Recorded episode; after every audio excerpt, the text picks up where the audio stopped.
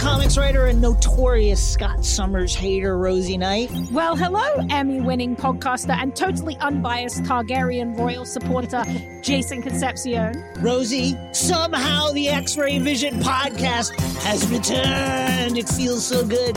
It does. And like always, we'll be here every week covering the wide world of TV, movies, comics, and geek culture. That's right.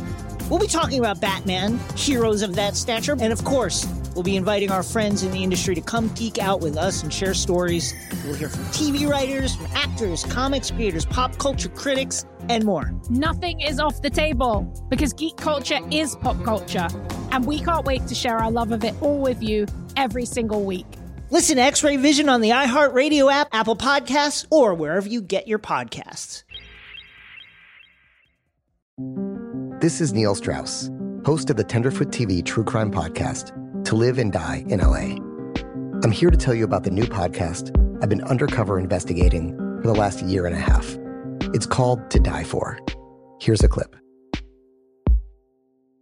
all these girls were sent out into the world and they were told try to meet important men try to attach yourself to important men The voice you're hearing is a Russian model agent telling me about spies sent out to seduce men with political power.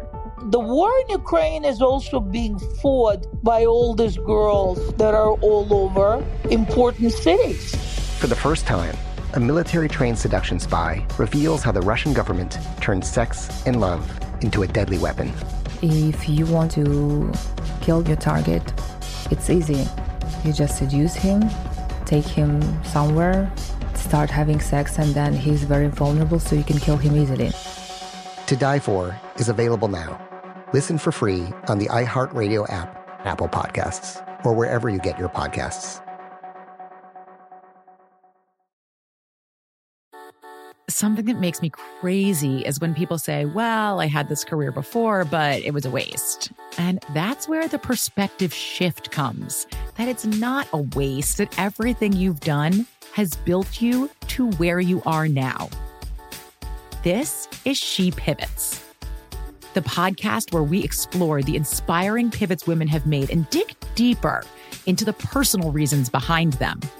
Join me, Emily Tish Sussman, every Wednesday on She Pivots as I sit down with inspiring women like Misty Copeland, Brooke Shields, Vanessa Hudgens, and so many more. We dive into how these women made their pivot and their mindset shifts that happened as a result.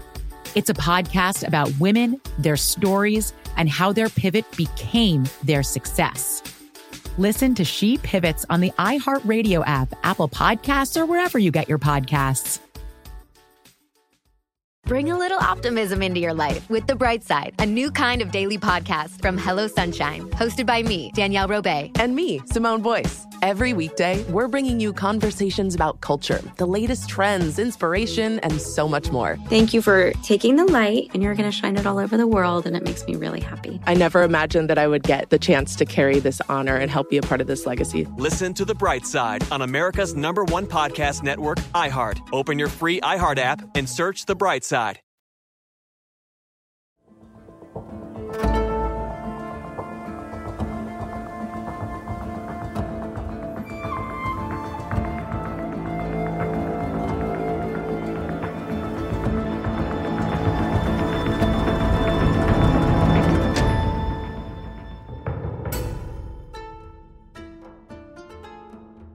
Hi, hello, and welcome to another episode of Let's Talk About Myths, baby. I am that host of yours, Liv, she who loves to read ancient texts aloud, and who is not coincidentally thrilled that all of you love to listen to me read these ancient texts aloud. I was actually recently scrolling through my download numbers and checking out what are the most listened to episodes, and frankly, to my surprise, there is one random episode of my Odyssey reading that has like 10,000 more downloads than the rest of the Odyssey. It's book 12, which I believe is Odysseus' trip to the underworld. So, I mean, like, respect that. But I was fascinated to see that, and generally, like, just thrilled to see how many of you listen to my reading episodes. And it has been a minute since we have heard some Ovid because I have been so overwhelmed by all of the incredible conversations I've been having. But it is time to revisit him just briefly So let's get into it.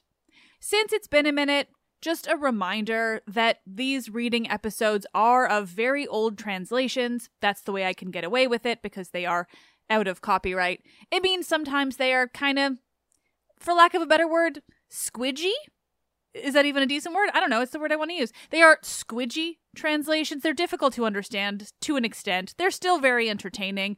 But, you know, if you want to read a translation, especially Ovid's Metamorphoses, now I recommend you go pick up Stephanie McCarter's new translation because, uh, so good. But this is what we have, and we love Ovid all the same, so let's get into it. Where we last left Ovid's Metamorphoses so long ago now, we had just heard all about Perseus's quest to remove the head of our beloved favorite woman of all myth, Medusa. Poor Medusa. Fuck you, Perseus. but with that, let's get right back in.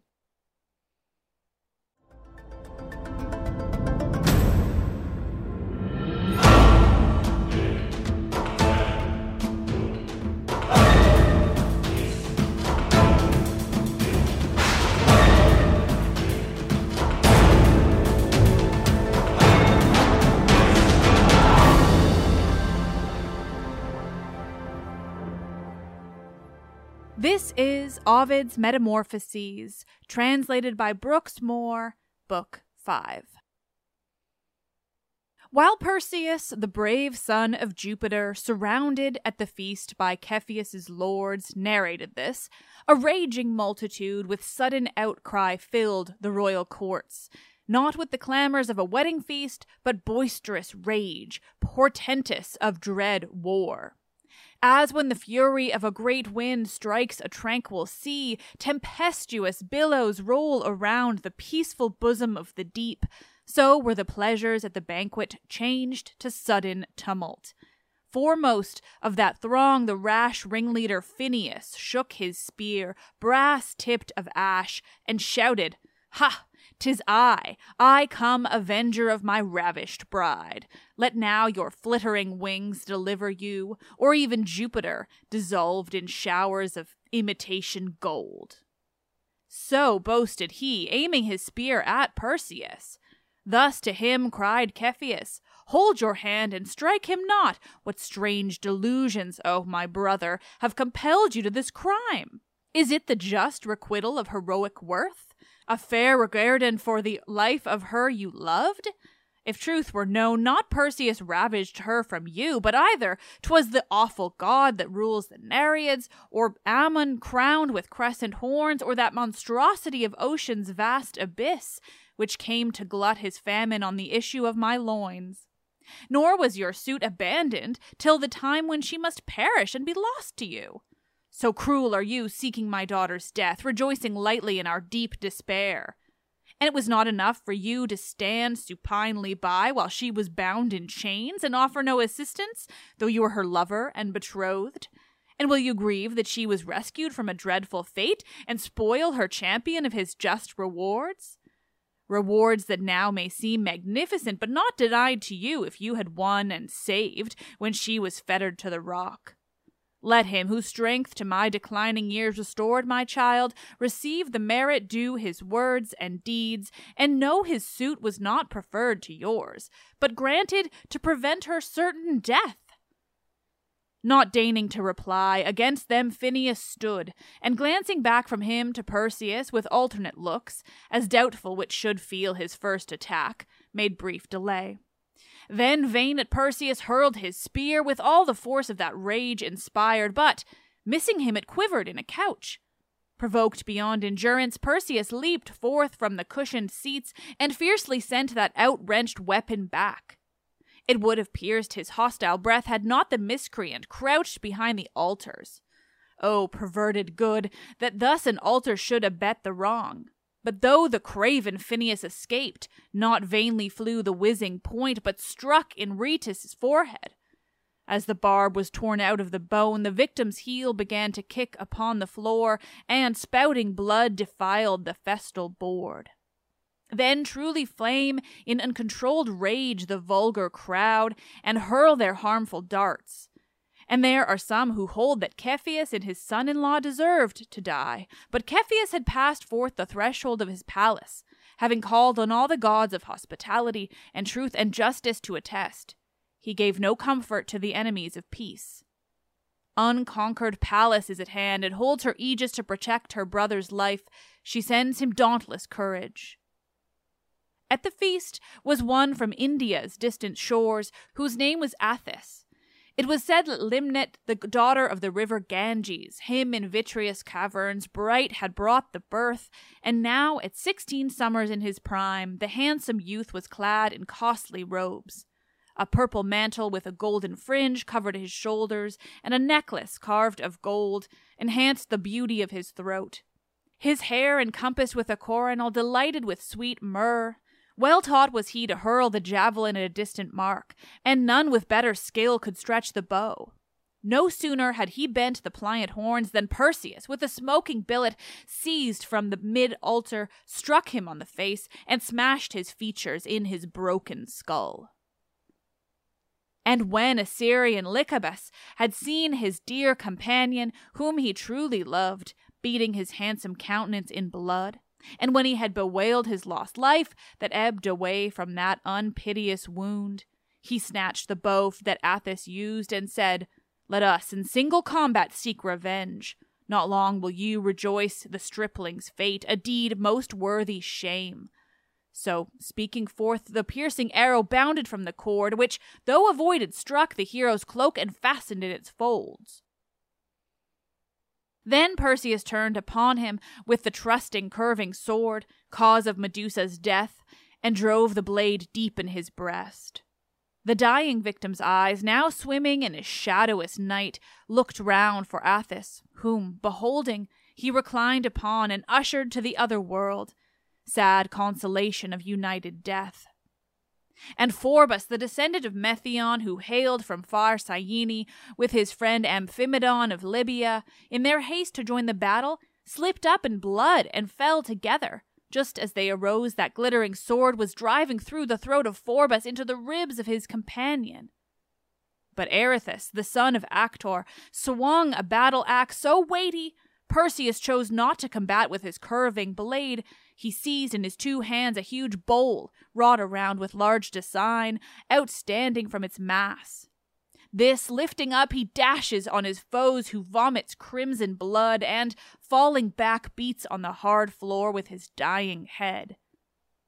And next he slew Caucasian Abaris and Polydemon from Semiramis nobly descended, and Sperchius, son of Lycetus, long haired Elchis, unshorn, Cletus and Phlegyas the hero slew, and trampled on the dying heaped around. Not daring to engage his enemy in open contest, Phineus held aloof and hurled his javelin badly aimed by some mischance or turned, it wounded Idas, who had followed neither side, vain hoping thus to shun the conflict. Idas, filled with rage, on Phineus gazed with futile hate and said, Since I am forced unwilling to such deeds, behold, whom you have made your enemy, O savage Phineus. Let your recompense be stroke for stroke, so speaking from the wound, he drew the steel, but, faint from loss of blood, before his arm could hurl the weapon back, he sank upon his knees. Here also lies Odites, noblest of the Cephenes, save Cepheus only, slaughtered by the sword of Clymenus and Prothoenor lies the victim of Hypsius. By his side, Hypsius slaughtered by Lyncadus falls, and in the midst of this destruction stood Emathion, now an aged man, revered, who feared the gods and stood for upright deeds. And since his years denied him strength for war, he battled with his tongue, and railed and cursed their impious weapons. As that aged man clings to the altar with his trembling hands, Chromis, with a ruthless sword, cuts off his head, which straightway falls upon the altar, whence his dying tongue denounces them in words of execration, and his soul expires amid the altar flames.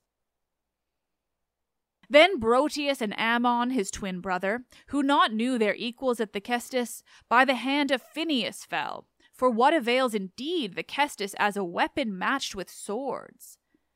Ampycus by the same hand fell, the priest of Ceres, with his temples wreathed in white. And O Epetides, not for this did you attend the feast. Your voice attuned melodious to the harp was in request to celebrate the wedding day with song, a work of peace, as you did stand aside, holding the peaceful plectrum in your hand, the mocking Petalus in ridicule said, Go sing your ditties to the Stygian shades. And mocking thus, he drove his pointed sword in your right temple. As your limbs gave way, your dying fingers swept the tuneful strings, and falling you did chant a mournful dirge. You, to avenge and rage Lycormas, tore a huge bar from the doorpost on the right, and dashing it against the mocker, crushed his neck bones as a slaughtered bullock falls.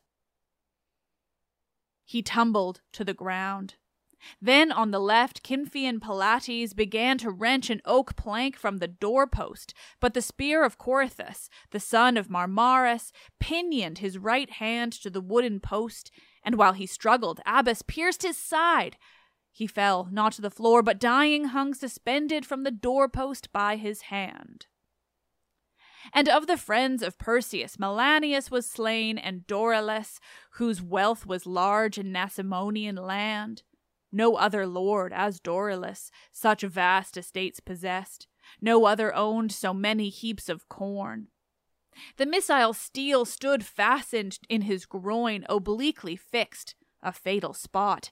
And when the author of his wound, Halcyonius the Bactrian, beheld his victim thus, rolling his eyes and sobbing forth his soul, he railed, Keep for yourself of all your lands as much as you can cover. And he left the bleeding corpse but Perseus, in revenge, hurled after him a spear, which, in his need, he ripped out from the wound, yet warm, and struck the boaster on the middle of his nose. The piercing steel passed through his nose and neck, remained projecting from the front and back, and while good fortune helped his hand, he slew Cleinias and Clytius, of one mother born. But with a different wound he slaughtered each. For, leveled by a mighty arm, his ashen spear drove through the thighs of Clytius right and left, and Cleinias bit the javelin with his teeth. And by his might, Mendesian Celadon and Atreus fell, his mother of the tribes of Palestine. His father was unknown. Eetion also, who could well foresee the things to come, but was at last deceived by some false omen, and Thoactes fell, the armor bearer of the king, and next the infamous Agyrtes, who had slain his father. These he slew, and though his strength was nearly spent, so many more remained. For now the multitude with one accord conspired to slaughter him. From every side the raging troops assailed the better cause. In vain the pious father and the bride, together with her mother, fill the halls with lamentations, for the clash of arms, the groans of fallen heroes drown their cries.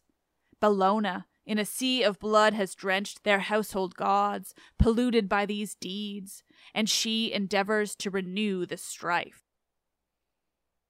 Perseus, alone against that raging throng, is now surrounded by a myriad men led on by Phineus, and their flying darts, as thick as wintry tail, are showered around on every side, grazing his eyes and ears. Quickly he fixed his shoulder firm against the rock of a great pillar, which secured his back from danger, and he faced his foes and baffled their attack. Upon his left, Chaonian Mulpius pressed, and on his right, Anabathe and called Ethemon pressed, as when a tiger from a valley hears the lowing of two herds in separate fields, though hunger urges he not knows on which to spring, but rages equally for each. So Perseus, doubtful which may attack first, his left or right, knows not on which to turn, but stands attentive witness to the flight of Mulpius, whom he wounded in the leg. Nor could he choose if Themon, full of rage, pressed on him to inflict a fatal wound deep in his neck, but with incautious force struck the stone pillar with his ringing sword and shattered the metal blade close to the hilt. The flying fragment pierced its owner's neck, but not with mortal wound. In vain he pled for mercy, stretching forth his helpless arms. Perseus transfixed him with his glittering blade, Cyllenian. But when he saw his strength was yielding to the multitude, he said, Since you have forced disaster on yourselves, why should I hesitate to save myself? O friends, avert your faces if you stand before me. And he raised Medusa's head. Thescalus answered him, Seek other dupes to chase with wonders. Just as he prepared to hurl the deadly javelin from his hand, he stood, unmoving, in that attitude, a marble statue. Ampis, close to him, exulting in a mighty spirit, made a lunge to pierce Lyncetes in the breast, but as his sword was flashing in the air, his right arm grew so rigid. There he stood, unable to draw back or thrust it forth. But Nilais, who had feigned himself begot by sevenfold Nile, and carved his shield with gold and silver streams, alternate seven, shouted, Look, look, O Perseus, him from whom I sprung, and you shall carry to the silent shades a mighty consolation in your death, that you were slain by such a one as I. But in the midst of boasting, the last words were silenced, and his open mouth, although incapable of motion, seemed intent to utter speech. Then Eryx, chiding, says, Your craven spirits have benumbed you, not Medusa's poison. Come with me and strike this youthful mover of magician charms down to the ground. He started with a rush. The earth detained his steps. It held him fast. He could not speak. He stood, complete with arms, a statue. Such a penalty was theirs, and justly earned. But nearby there was one Aconteus, who defending Perseus saw Medusa as he fought, and at the sight the soldier hardened to an upright stone. Assured he was alive, Astyages now struck him with his long sword, but the blade resounded with a ringing note, and there, astonished at the sound, Astyages himself assumed that nature, and remained with wonder pictured on his marble face. And not to weary with the names of men sprung from the middle classes, there remained two hundred warriors eager for the fight. As soon as they could see Medusa's face, two hundred warriors stiffened to stone. At last, repentant Phineus dreads the war unjust, for in a helpless fright he sees the statues standing in strange attitudes and, recognizing his adherents, calls on each by name to rescue from that death. Still unbelieving, he begins to touch the bodies nearest to him, and all are hard stone. Having turned his eyes away, he stretched his hands and arms obliquely back to Perseus, and confessed his wicked deeds, and thus imploring spoke, Remove, I pray, O Perseus, thou invincible, remove from me that dreadful Gorgon, take away the stone creating countenance of thy unspeakable Medusa. For we warred not out of hatred, nor to gain a throne, but clashing our weapons for a woman's sake. Your merit proved your valid claim, and time gave argument for mine. It grieves me not to yield, O bravest, only give me life, and all the rest be mine. Such words implored the craven, never daring to address his eyes to whom he spoke, and thus returned the valiant Perseus. I will grant you, O timid hearted Phineus, as behooves your conduct, and it should appear a gift, magnanimous to one who fears to move. Take courage, for no steel shall violate your carcass, and moreover you shall be a monument that ages may record your unforgotten name. You shall be seen thus always in the palace where resides my father in law, that my surrendered spouse may soften her great grief when she but sees the darling image of her first betrothed. He spoke, and moved Medusa to that side where Phineus had turned his trembling face, And as he struggled to avert his gaze, his neck grew stiff, the moisture of his eyes had hardened into stone. And since that day, his timid face and coward eyes and hands forever shall be guilty as in life. After such deeds, victorious Perseus turned and sought the confines of his native land. Together with his bride, which having reached, he punished Proetus, who by force of arms had routed his own brother from the throne of Argos. By his aid, Acrisius, although his undeserving parent, gained his citadels once more, for Proetus failed, with all his arms and towers unjustly held, to quell the grim eyed monster, Snake Begin. Yet not the valor of the youth, upheld by many labors, nor his grievous wrongs have softened you, O Polydectes, king of little Seriphos. But bitter hate ungoverned rankles in your hardened heart. There is no limit to your unjust rage. Even his praises are defamed by you, and all your arguments are given to prove Medusa's death a fraud. Perseus rejoined, By this we give our true pledge of the truth. Avert your eyes. And by Medusa's face he made the features of that impious king a bloodless stone.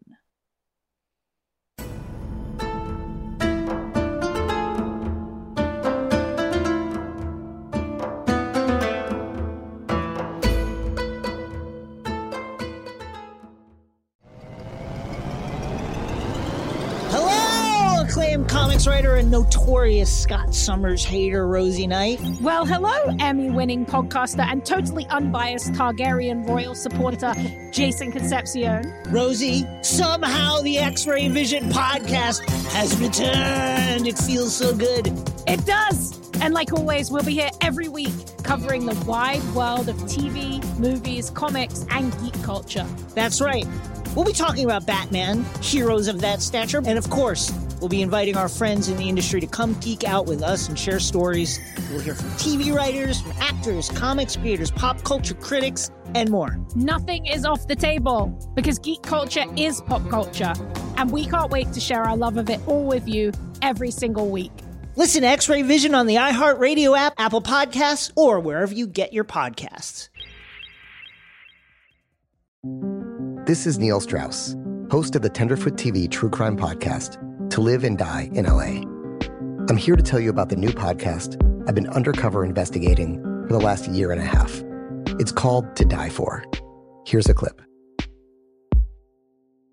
All these girls were sent out into the world and they were told try to meet important men, try to attach yourself to important men. The voice you're hearing is a Russian model agent telling me about spies sent out to seduce men with political power the war in Ukraine is also being fought by all these girls that are all over important cities. For the first time, a military trained seduction spy reveals how the Russian government turns sex and love into a deadly weapon. If you want to kill your target, it's easy. You just seduce him, take him somewhere, start having sex, and then he's very vulnerable, so you can kill him easily. To Die For is available now. Listen for free on the iHeartRadio app, Apple Podcasts, or wherever you get your podcasts. Something that makes me crazy is when people say, Well, I had this career before, but it was a waste. And that's where the perspective shift comes that it's not a waste, that everything you've done has built you to where you are now. This is She Pivots the podcast where we explore the inspiring pivots women have made and dig deeper into the personal reasons behind them. Join me, Emily Tish Sussman, every Wednesday on She Pivots as I sit down with inspiring women like Misty Copeland, Brooke Shields, Vanessa Hudgens, and so many more. We dive into how these women made their pivot and their mindset shifts that happened as a result. It's a podcast about women, their stories, and how their pivot became their success. Listen to She Pivots on the iHeartRadio app, Apple Podcasts, or wherever you get your podcasts. Bring a little optimism into your life with The Bright Side, a new kind of daily podcast from Hello Sunshine, hosted by me, Danielle Robay. And me, Simone Boyce. Every weekday, we're bringing you conversations about culture, the latest trends, inspiration, and so much more. Thank you for taking the light, and you're going to shine it all over the world, and it makes me really happy. I never imagined that I would get the chance to carry this honor and help be a part of this legacy. Listen to The Bright Side on America's number one podcast network, iHeart. Open your free iHeart app and search The Bright Side.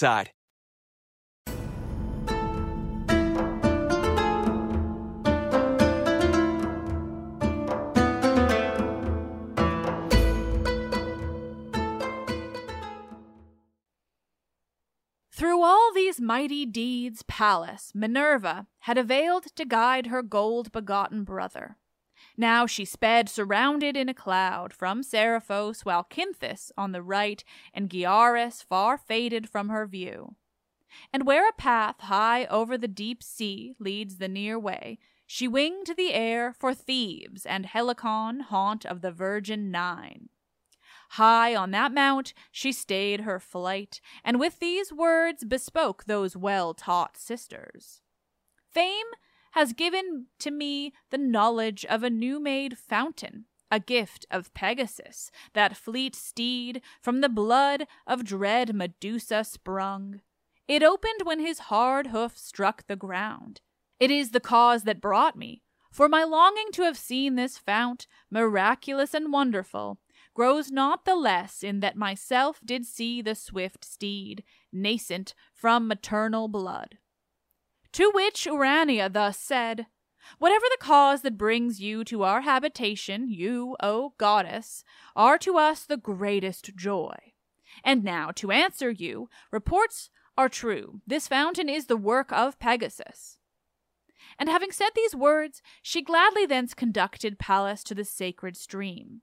And Pallas, after she had long admired that fountain, flowing where the hoof had struck, turned round to view the groves of ancient trees, the grottos and the grass bespangled, rich with flowers unnumbered, all so beautiful she deemed the charm of that locality a fair surrounding for the studious days of those Mnemonian maids.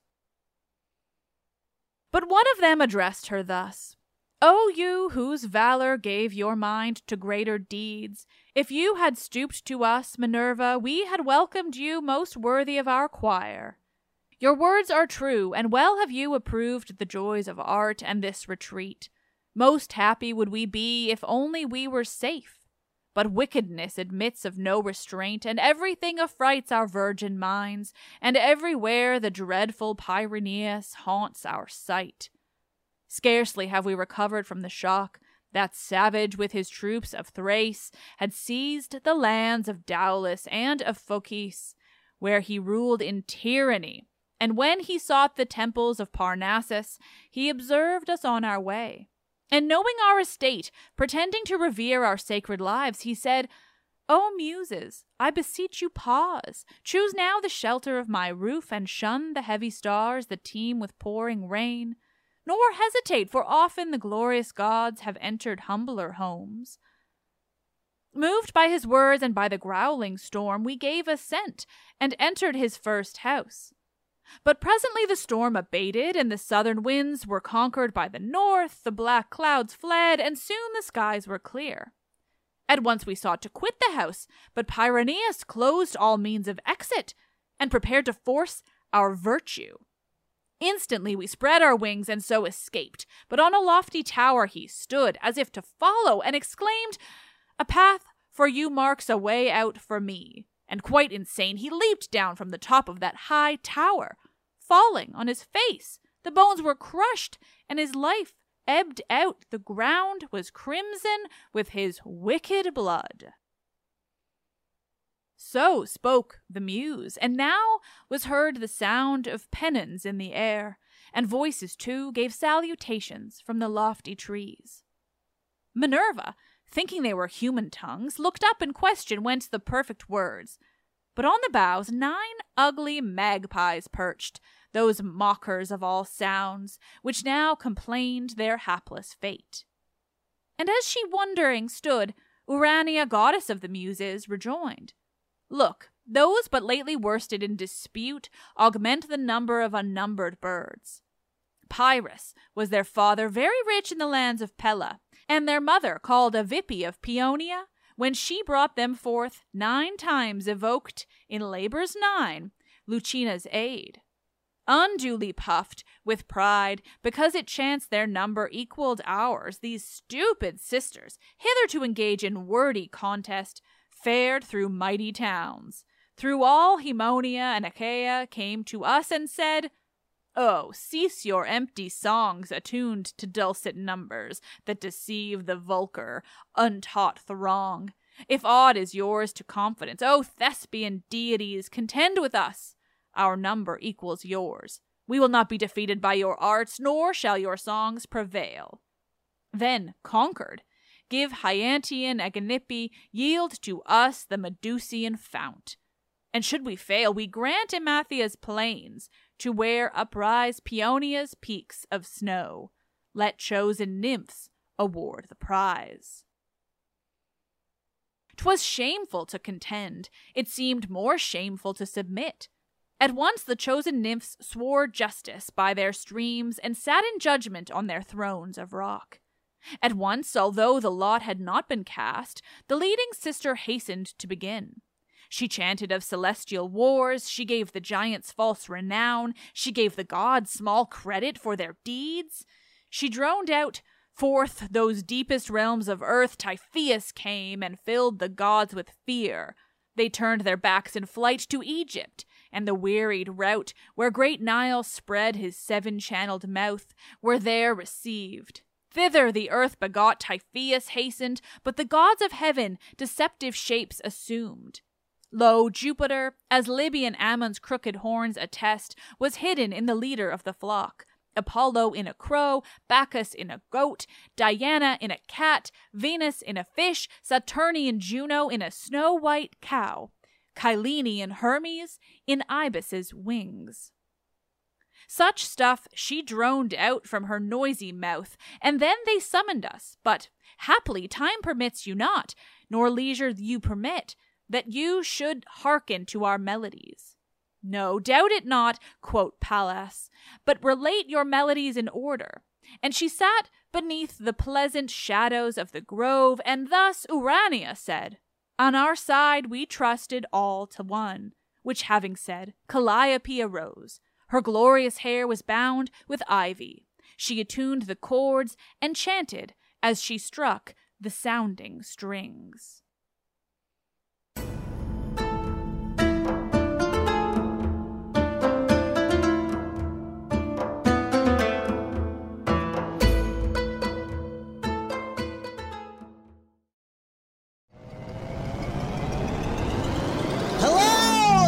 Comics writer and notorious Scott Summers hater, Rosie Knight. Well, hello, Emmy winning podcaster and totally unbiased Targaryen royal supporter, Jason Concepcion. Rosie, somehow the X Ray Vision podcast has returned. It feels so good. It does. And like always, we'll be here every week covering the wide world of TV, movies, comics, and geek culture. That's right. We'll be talking about Batman, heroes of that stature, and of course, we'll be inviting our friends in the industry to come geek out with us and share stories.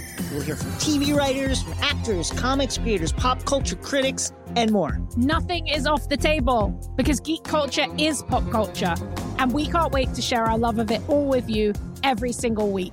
Listen to X Ray Vision on the iHeartRadio app, Apple Podcasts, or wherever you get your podcasts. This is Neil Strauss, host of the Tenderfoot TV True Crime Podcast, To Live and Die in LA. I'm here to tell you about the new podcast I've been undercover investigating for the last year and a half. It's called To Die For. Here's a clip.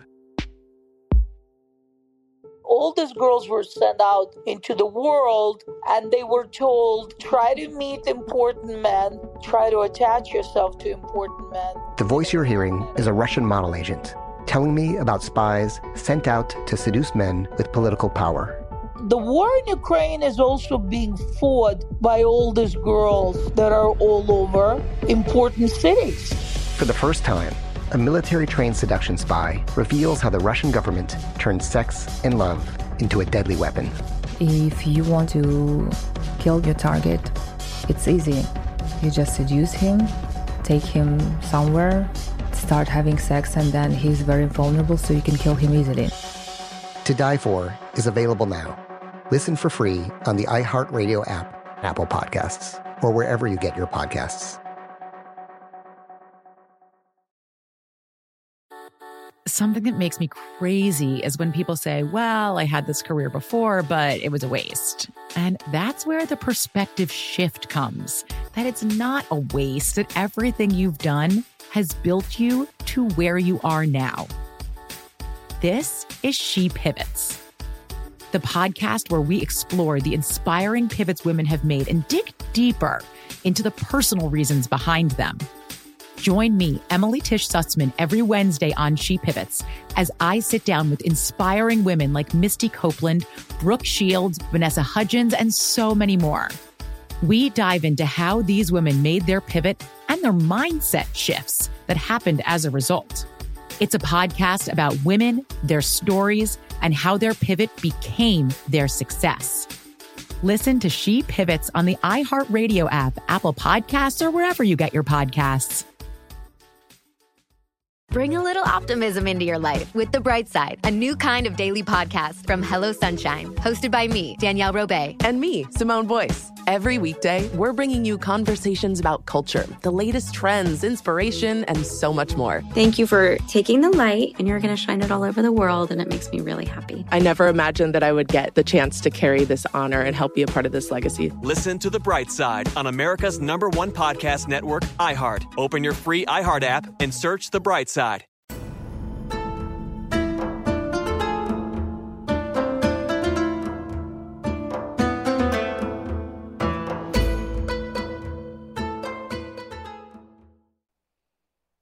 First Ceres broke with crooked plough the glebe. First gave to earth its fruit and wholesome food. First gave the laws. All things of Ceres came. Of her I sing, and oh, that I could tell her worth in verse. In verse her worth is due. Because he dared to covet heavenly thrones, Typhoeus' giant limbs are weighted down beneath Sicily's isle, vast in extent. How often thence he strains and strives to rise? But his right hand Pachynus holds, his legs are pressed by Lilybaeus, Aetna weighs his head. Beneath that ponderous mass Typhoeus lies, flat on his back, and spews the sands on high, and vomits flames from his ferocious mouth. He often strives to push the earth away, the cities and the mountains from his limbs, by which the lands are shaken. Even the king that rules the silent shades is made to quake, for fear the earth may open and the ground, cleft in wide chasms, letting in the day, may terrify the trembling ghosts.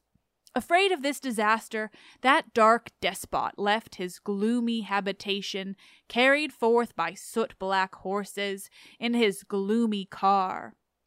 He circumspectly viewed Sicily's vast foundations, having well explored and proved no part was shattered, Having laid aside his careful fears, he wandered in those parts.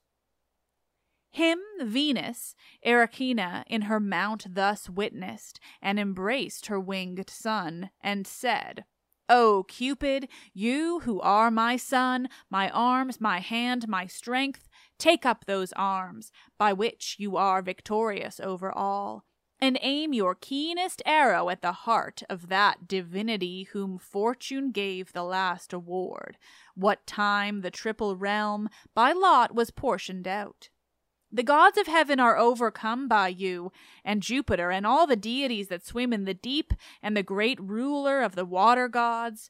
Why then should Tartarus escape our sway, the third part of the universe at stake? By which your mother's empire and your own may be enlarged according to great need. How shameful is our present lot in heaven, the powers of love and I alike despised.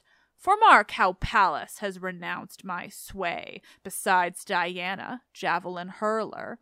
So will Ceres' daughter choose virginity, if we permit. That way her hopes inclined, do you, this goddess Proserpine, unite in marriage to her uncle. Venus spoke, Cupid then loosed his quiver, and of all its many arrows, by his mother's aid, selected one. The keenest of them all, the least uncertain, surest from the string, and having fixed his knee against the bow, bent back the flexile horn, the flying shaft struck Pluto in the breast. There is a lake of greatest depth, not far from Henna's walls, long since called Pergus, and the songs of swans that wake Cayster rival not the notes of swans melodious on its gliding waves, a fringe of trees, encircling as a wreath its compassed waters, with a leafy veil denies the heat of noon. Cool breezes blow beneath the boughs, the humid ground is spent with purpling flowers, and spring eternal reigns.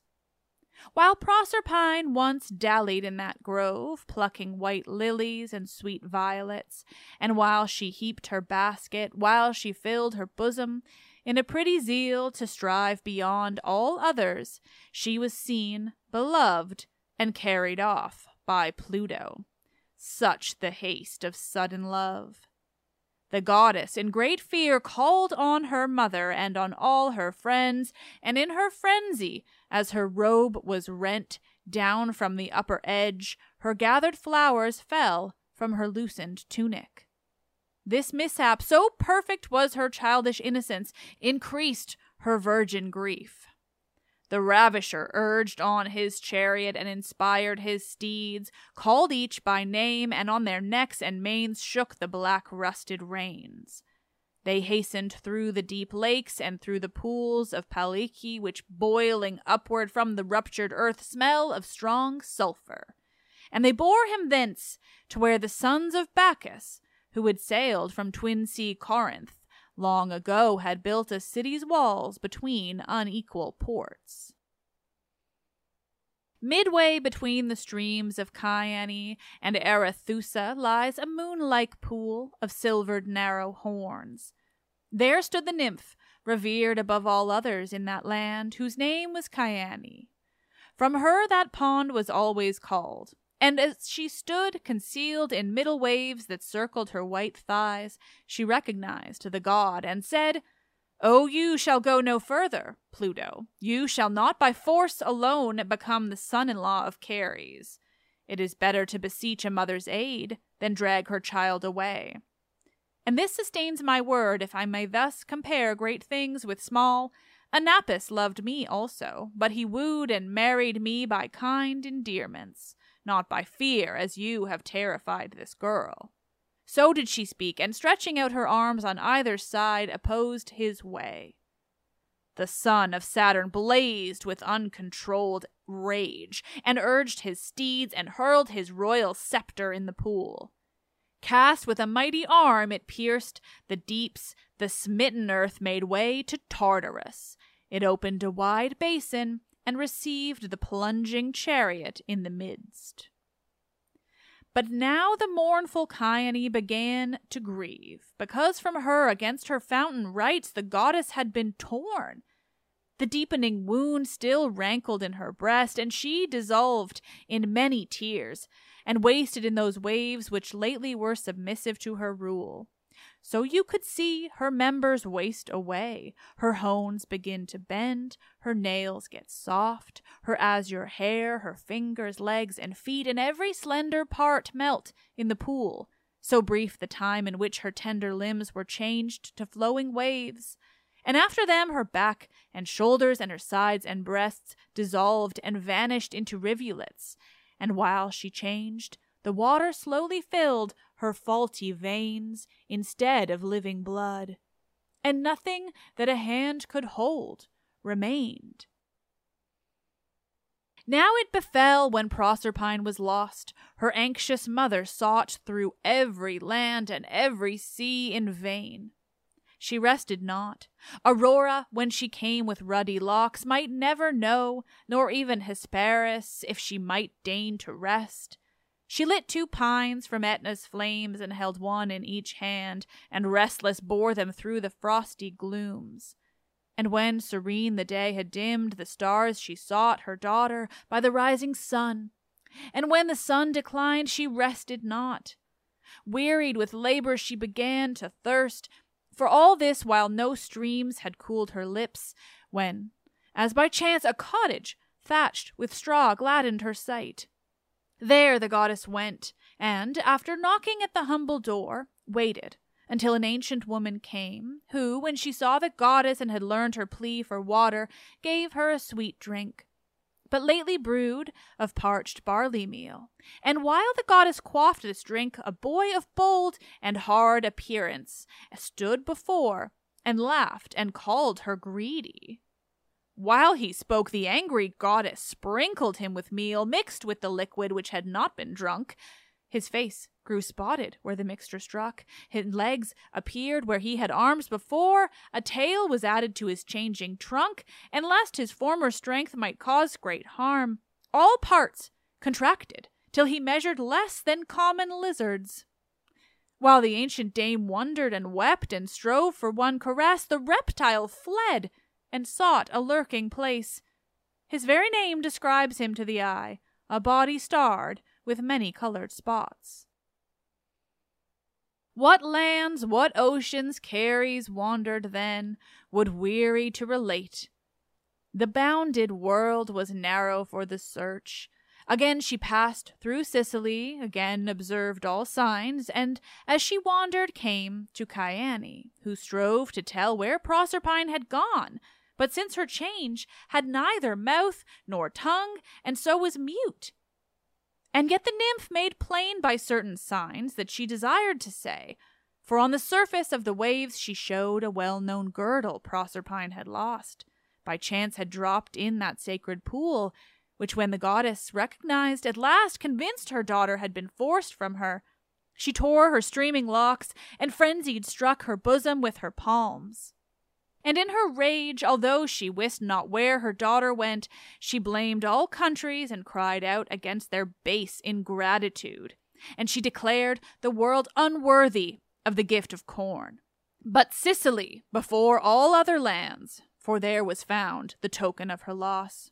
For that she broke the savage hand that ploughs, which there had turned the soil, and full of wrath levelled in equal death the peasant and his ox, both tillers of the soil, and made decree that no land should prove deceptive to the seed, and rot all planted germs. That fertile isle, so noted through the world, became a waste, the corn is blighted in the early blade. Excessive heat, excessive rain destroys. The winds destroy. The constellations harm. The greedy birds devour the scattered seeds. Thistles and tares and tr- tough weeds choke the wheat. For this the nymph Alphaeon raised her head above Elean waves, and having first pushed back her dripping tresses from her brows, back to her ears, she thus began to speak. O Mother of the Virgin, sought throughout the globe, O Mother of nutritious fruits, let these tremendous labors have an end. Do not increase the violence of your wrath against the earth, devoted to your sway and not deserving blame for only force compelled the earth to open for that wrong. Think not my supplication is to aid my native country. Here I have come an alien. Pisa is my native land, and Elis gave me birth. Though I sojourn a stranger in the isle of Sicily, it delights me more than all the world. I, Arethusa, claim this isle my home, and do implore you keep my throne secure, O greatest of the gods. A better hour, when you are lightened of your cares, will come, and when your countenance again is kind, and then I may declare what cause removed me from my native place, and through the waves of such a mighty ocean guided me to find Ortygia. Through the porous earth by deepest caverns I uplift my head and see unwonted stars. Now it befell as I was gliding beneath the world where flow Stygian streams, I saw your Proserpine.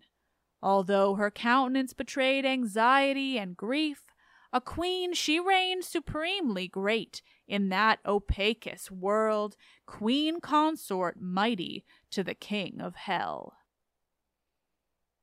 Astonished and amazed, as thunderstruck when Proserpina's mother heard these words, long while she stood till great bewilderment gave way to heavy grief. Then to the skies ethereal she mounted in her car, and with beclouded face and streaming hair stood fronting Jove opprobrious. I have come, O Jupiter, a suppliant to you, both for my own offspring as well as yours. If your hard heart deny a mother grace, yet haply as a father you can still feel some pity for your daughter, and I pray your care for her may not be valued less because my groaning travail brought her forth. My long sought daughter has at last been found, if one can call it found, when certain loss more certain has been proved, or so may deem the knowledge of her state. But I may bear his rude ways if again he bring her back. Your worthy child should not be forced to wed a bandit chief, nor should my daughter's charms reward his crime. She spoke, and Jupiter took up the word. This daughter is a care, a sacred pledge to me as well as you, but if it please us to acknowledge truth, this is a deed of love and injures not.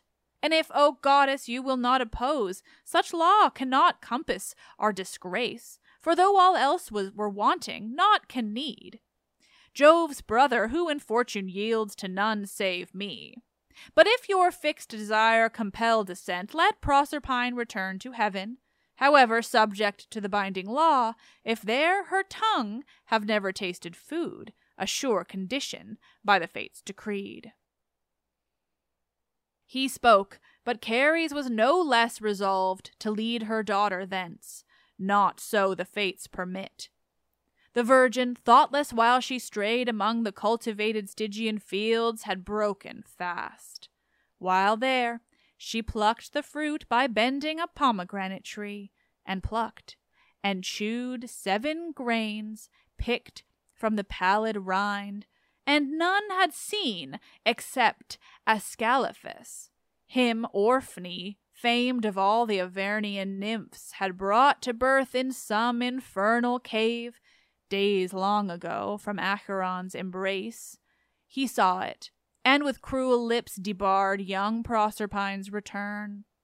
Heaving a sigh, the queen of Erebus, indignant, changed that witness to an evil bird. She turned his head with sprinkled Phlegethonian lymph into a beak and feathers and great eyes, his head grew large, and his shape, deformed, was cased in tawny wings. His lengthened nails bent inward, and his sluggish arms as wings can hardly move. So he became the vilest bird, a messenger of grief, the lazy owl, sad omen to mankind. The telltale's punishment was only just, O siren maids, but wherefore thus have you the feet and plumes of birds, although remain your virgin features? Is it from the day when Proserpine gathered vernal flowers, because you mingled with the chosen friends? And after she was lost, in vain you sought through all the world, and wished for wings to waft you over the great deep, that soon the sea might feel your great concern? The gods were kind, you saw your limbs grow yellow with the growth of sudden sprouting feathers, but because your melodies, that gently charm the ear, besides the glory of your speech, might lose the blessing of a tongue, your virgin face and human voice remained. But Jupiter, the mediator of these rival claims, urged by his brother and his grieving sister, divided the long year in equal parts. Now Proserpina, as a deity of equal merit, in two kingdoms reigns. For six months with her mother she abides, and six months with her husband. Both her mind and her appearance quickly were transformed, for she who seemed so sad in Pluto's eyes, now as a goddess beams in joyful smiles. So, when the sun, obscured by watery mist, conquers the clouds, it shines in splendor forth. And genial Ceres, full of joy that now her daughter was regained, began to speak. Declare the reason of your wanderings, O Arethusa. Tell me where you were made a sacred stream. The waters gave no sound, but soon that goddess raised her head from the deep springs, and after she had dried her green hair with her hand, with fair address she told the ancient amours of that stream which flows through Elis.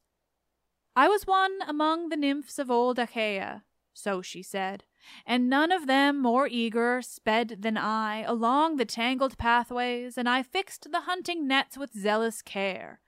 Although I strove not for the praise that beauty gives, and though my form was something stout for grace, it had the name of being beautiful. So worthless seemed the praise, I took no joy in my appearance, as a country lass, I blushed at those endowments which would give delight to others. Even the power to please seemed criminal. And I remembered when returning weary from Stymphalian woods and hot with toil that made the glowing sun seem twice as hot. I chanced upon a stream that flowed without a ripple or a sound so smoothly I hardly thought it moved. The water was so clear that one could see and count the pebbles in the deepest parts, and silver willows and tall poplar trees, nourished by flowing water, spread their shade over the shelving banks. So I approached and shrinkingly touched the cool stream with my feet, and then I ventured deeper to my knees, and not contented, doffed my fleecy robes and laid them on a bending willow tree. Then, naked, I plunged deeply in the stream, and while I smote the water with my hands, and drew it towards me, striking boldly forth, moving my body in a thousand ways, I thought I heard a most unusual sound, a murmuring noise beneath the middle stream. Alarmed, I hastened to the nearest bank, and as I stood upon its edge, these words hoarsely Alpheus uttered from his waves. Oh, where do you go so quickly? And again, Oh, where did you go? said the voice. Just as I was, I fled without my clothes, for I had left them on the other bank, which, when he saw, so much the more inflamed. More swiftly he pursued, my nakedness was tempting to his gaze. And thus I ran, and thus relentlessly he pressed my steps, so from the hawk, the dove with trembling wings, and so the hawk pursues the frightened dove, Swiftly and long I fled from winding course to Orchomenus, Psophis, and Cyllene and Maenalus, and Erymanthus cold, and Elis. Neither could he gain by speed, although his greater strength must soon prevail, for I no longer could endure the strain. Still I sped onward through the fields and woods, by tangled wilds and over rocks and crags, and as I hastened from the setting sun, I thought I saw a growing shadow move beyond my feet. It may have been my fear imagined it, but surely now I heard the sound of footsteps. I could even feel his breathing on the loose ends of my hair, and I was terrified. At last, worn out by all my efforts to escape, I cried, Oh, help me! You whose bow and quivered darts I often have borne, your armor bearer calls, Oh, chaste Diana, help, or I am lost. It moved the goddess, and she gathered up a dense cloud and encompassed me about. The baffled river circled round and round, seeking to find me hidden in that cloud. Twice went the river round, and twice cried out, Oh, Arethusa, Arethusa, oh! What were my wretched feelings then? Could I be braver than the lamb that hears the wolves howling around the high protecting fold? Or than the hare which lurking in the bush knows of the snarling hounds and dares not move? And yet Alpheus thence would not depart, for he could find no footprints of my flight, he watched the cloud and spot, and thus besieged, a cold sweat gathered on my trembling limbs. The clear blue drops distilled from every pore made pools of water where I moved my feet, and dripping moisture trickled from my hair. Much quicker than my story could be told, my body was dissolved to flowing streams. But still the river recognized the waves, and for the love of me transformed his shape from human features to his proper streams, that so his waters might encompass mine. Diana therefore opened up the ground in which I plunged, and thence through gloomy caves was carried to Ortygia, blessed isle, to which my chosen goddess gave her name, where first I rose amid the upper air. Thus Arethusa made an end of speech, and presently the fertile goddess yoked two dragons to her chariot. She curbed their mouths with bits. They bore her through the air to her light car between the earth and skies, to the Tritonian citadel, and to Triptolemus, to whom she furnished seed, that he might scatter it in wasted lands and in the fallow fields, which, after long neglect, again were given to the plough. After he had traveled through the uncharted skies over wide Europe and vast Asian lands, he lit upon the coast of Scythia, where a king called Lyncus reigned. And there at once he sought the palace of that king, who said, Whence you come, stranger, wherefore, in this land? Come, tell me to your nation and your name. And after he had questioned thus, he said, I came from far famed Athens, and they call my name Triptolemus. I neither came by ship, nor through the waves, nor over the dry land. For me the yielding atmosphere makes way. I bear the gifts of Ceres to your land, which scattered over your wide realm may yield an ample harvest of nutritious food. The envious Lyncus, wishing to appear the gracious author of all benefits, received the unsuspecting youth with smiles but when he fell into a heavy sleep, that savage king attacked him with a sword. But while attempting to transfix his guest, the goddess Ceres changed him to a lynx. And once again she sent her favored youth to drive her sacred dragons through the clouds. The greatest of our number, Calliope, ended thus her learned songs, and with concordant voice the chosen nymphs adjudged the deities on Helicon who dwell should be proclaimed the victors. But the vanquished nine began to scatter their abuse, to whom rejoined the goddess. Since it seems a trifling thing that you should suffer a deserved defeat, and you must add unmerited abuse to heighten your offense, and since by this appears the end of our endurance, we shall certainly proceed to punish you according to the limit of our wrath. But these Emathian sisters laughed to scorn our threatening words, and as they tried to speak, and made great clamor, and with shameless hands made threatening gestures, suddenly stiff quills sprouted from out their fingernails, and plumes spread over their stretched arms, and they could see the mouth of each companion growing out into a rigid beak. And thus new birds were added to the forest, while they made complaint, these magpies that defile our groves, moving with far outstretched hands, began to float, suspended in the air. And since that time, their ancient eloquence, their screaming notes, their tiresome zeal of speech have all remained.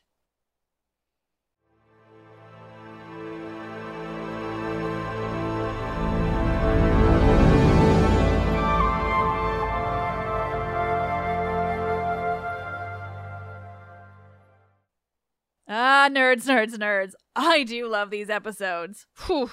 I do want to try to get back to somewhat regular of these, maybe one a month when it comes to reading episodes, but sometimes I just have so many incredible conversations to share. Honestly, though, these are a lifesaver just because they are ridiculously less time consuming than the other episodes of the podcast. Uh, they save me a lot of uh, stress sometimes, which is why we're here with one today. I'm also playing around with uh, these longer reading episodes to account for an extra ad break that will be coming into these Friday episodes. I've changed networks and it is required, but I never want to do it if the episodes are too short, which is why we are doing entire books being read in one episode now.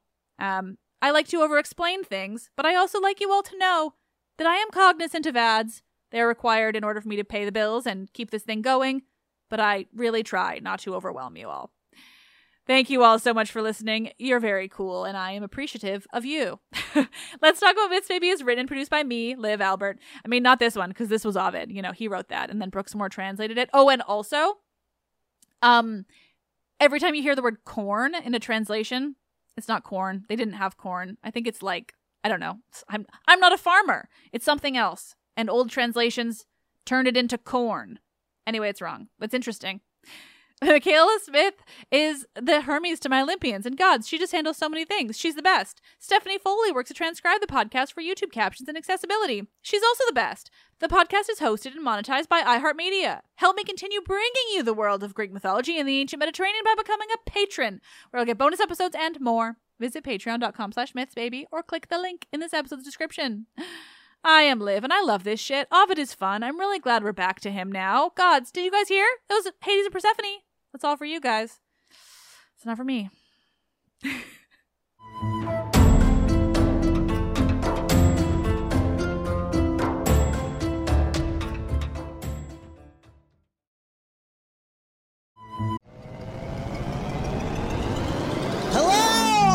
Comics writer and notorious Scott Summers hater, Rosie Knight. Well, hello, Emmy winning podcaster and totally unbiased Targaryen royal supporter, Jason Concepcion. Rosie, somehow the X Ray Vision podcast has returned. It feels so good. It does. And like always, we'll be here every week covering the wide world of TV, movies, comics, and geek culture. That's right. We'll be talking about Batman, heroes of that stature, and of course, we'll be inviting our friends in the industry to come geek out with us and share stories. We'll hear from TV writers, from actors, comics creators, pop culture critics, and more. Nothing is off the table because geek culture is pop culture, and we can't wait to share our love of it all with you every single week. Listen to X Ray Vision on the iHeartRadio app, Apple Podcasts, or wherever you get your podcasts. This is Neil Strauss, host of the Tenderfoot TV True Crime Podcast, To Live and Die in LA. I'm here to tell you about the new podcast I've been undercover investigating for the last year and a half. It's called To Die For. Here's a clip. all these girls were sent out into the world and they were told try to meet important men try to attach yourself to important men The voice you're hearing is a Russian model agent telling me about spies sent out to seduce men with political power. The war in ukraine is also being fought by all these girls that are all over important cities For the first time, a military trained seduction spy reveals how the Russian government turned sex and love into a deadly weapon. If you want to kill your target, it's easy. You just seduce him, take him somewhere, start having sex, and then he's very vulnerable, so you can kill him easily. To Die For is available now. Listen for free on the iHeartRadio app, Apple Podcasts, or wherever you get your podcasts. Something that makes me crazy is when people say, Well, I had this career before, but it was a waste. And that's where the perspective shift comes that it's not a waste, that everything you've done has built you to where you are now. This is She Pivots, the podcast where we explore the inspiring pivots women have made and dig deeper into the personal reasons behind them. Join me, Emily Tish Sussman, every Wednesday on She Pivots as I sit down with inspiring women like Misty Copeland, Brooke Shields, Vanessa Hudgens, and so many more. We dive into how these women made their pivot and their mindset shifts that happened as a result. It's a podcast about women, their stories, and how their pivot became their success. Listen to She Pivots on the iHeartRadio app, Apple Podcasts, or wherever you get your podcasts. Bring a little optimism into your life with The Bright Side, a new kind of daily podcast from Hello Sunshine, hosted by me, Danielle Robay. And me, Simone Boyce. Every weekday, we're bringing you conversations about culture, the latest trends, inspiration, and so much more. Thank you for taking the light and you're going to shine it all over the world. And it makes me really happy. I never imagined that I would get the chance to carry this honor and help be a part of this legacy. Listen to The Bright Side on America's number one podcast network, iHeart. Open your free iHeart app and search The Bright Side.